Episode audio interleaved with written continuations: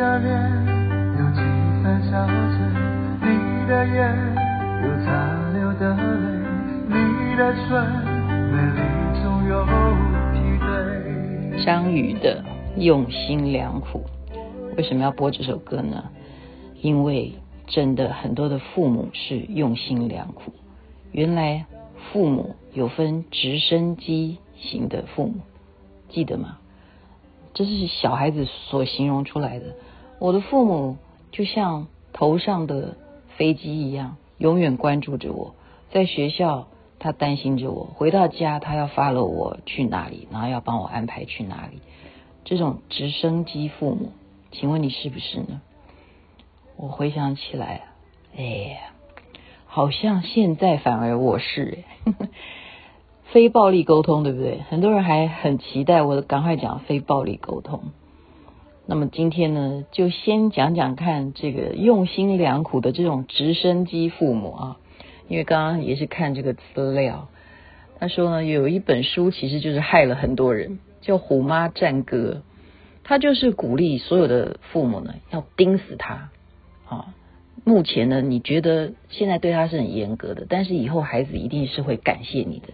你就是努力去当一个直升机父母吧，将来他到社会上，他有了高的学历，他能够找到好的工作，这样子他有社会地位之后，他就会感谢原来之前我妈那样子对我的盯死我，那是有道理的。好，这本书影响了很多很多的人，不管是华人或者是国外的这些西方的朋友嘛，他们就开始要努力的做一个关心自己孩子、关注自己孩子的未来的这样子的一个爸妈。现在就来提供出来，看看你是属于哪一种啊？父母是属于专断型的，你是不是这一种？就是你说东，他就得往东；你说西，就得往西，就是按照你的指令去做。你是不是这样的父母？还有一种是忽视型啊，也就是说完全不管他，甚至有些大人哦，天生就不喜欢小孩子。哎呦哎，我朋友有这样告诉我，呵呵现在他听我的群组，不知道他会不会觉得笑出来啊？就是天生本来就不准备要生小孩，然后不小心生小孩的，然后他也就是其实在内心骨子里就是不喜欢小孩。啊，当然他不是属于那种忽视了，但是有这样子的父母，真的是小孩子生下来他也不管他，不带他。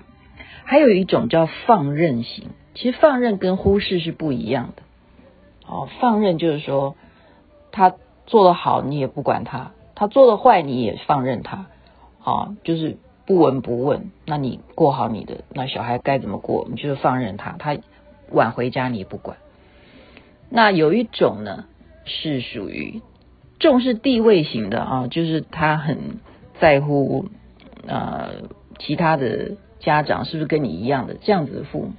然后还有一种是担心社会安全与否的，社会安全与否的这种父母，他也是属于直升机父母。那这种样的情况，其实他举例出来，比方说儿童在西方国家是非常被重视的。比方说我是不可能把一个未成年的小孩放在啊独自关在家里头，然后我跑出去工作。这个在美国，或者说你让小孩子一个未成年的单独在马路上面闲逛，这个都是要告父母的。其实这个来源，现在种种讲了这么多父母的种类啊，直升机父母的这些种类，原来这个作者他要表达的不是看我们是属于哪一种。他说天哪，所有这些你是属于忽视啦，或者是属于呃你重视地位啦，或者属于你放任啦，或者属于你很担心他在社会上安不安全啦，原来跟什么有关系？跟经济有关系。哇，这是令我今天蛮恍然大悟的。是啊，如果如果哈，我不是说呃鄙视那些种田的人，如果他是种田的人，他怎么会关心说你以后一定要念到哪里？你其实能够种田也很好啊，哈、哦，他不会担心孩子能不能考上高中，考不考上大学，他不会的。那收入差别的这种情况，就会产生很多很多父母的对待的方式不同。我就想起来那个韩剧，大家记得吗？李敏镐演的《继承者们》啊，继承者，哎，这实在太会想了，这个那编剧。李敏镐是一个财阀的富二代，那这个女主角呢，她是什么背景？她就住在她家里头。哎，为什么她住在她家里头？因为她妈妈是李敏镐家里头的管家啊，就是所谓的佣人。那么她妈妈不但是卑微的佣人，而且还是一个聋哑者哦，所以这个是不是有够洒狗血的剧情？然后这样的社会悬殊的地位啊，产生恋情。那请问李敏镐的父亲是怎么教育他？当然就是直升机父母。那请问这个女主角的这个聋哑的母亲是怎么教育他？当然就是放任他，他高兴就好。所以问题是出在哪里？它的差异性，现在大家能不能领会我们要表达的经济？所以这件事情让我反省了，有时候我们看很多很多的状况，为什么我们很期待孩子能够将来要有所成就，用心良苦？因为我们希望他好歹能够当上医生啊，那我们知道他以后一定就会有工作，一定会有医院愿意聘用他，他一生都不愁吃穿，那是什么原因？就是一个经济。甚至我们衍生到哪怕信仰也一样啊。我们之前讲说疫情的关系，嗯，可能有些单位他们超过八成以上都少了这些呃捐献，他们没有收入，他们吃东西买东西都可能比以前要更节俭，那是来源于什么？也是经济。为什么我们会有三倍券？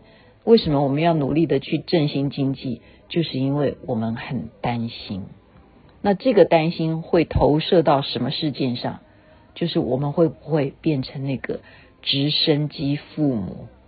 哦，希望希望大家有所啊、呃、体悟。但是我觉得这不是在纠正说你该还是不该啊，就是我们要重新找到一些源头，说经济对于我们很多很多的心理状态，跟我们教育的方式，或者说我们曾经受到什么样的对待，原来是有很大很大的原因。不然中国人怎么会讲贫贱夫妻百事哀？所以我们要正视这个问题。如果今天你们听我的广播觉得很好听，或者是说你看哪一个节目它很受收视率的欢迎啊，然后广告商就会下，这就是经济效应啊！我不是在卖什么产品了，我只是讲说我们为什么要努力的打拼，其实还不就是为了能够安保。那么这个经济的因素，现在全世界的疫情如果是这样子啊，未来要改变人类行销消费的模式的话，我们的事业就要重新的来整合一下，怎么样能够让自己先认识我们的层面是属于哪一类，然后一起来互相帮助，一起来共创事业吧。勉励给大家。顺便讲一个家长跟我讲的笑话，他说他儿子讲一个要蛮绕口令的，看我能不能讲得很顺，叫直播伯伯剥橘子，听得懂吗？直播的伯伯正在剥橘子，直播伯伯剥橘子，今天就送给大家。我们要跟得上时代，即使我们是如此用心良苦的父母。祝福大家有美好的一天。南无阿弥陀佛，南无观世音菩萨。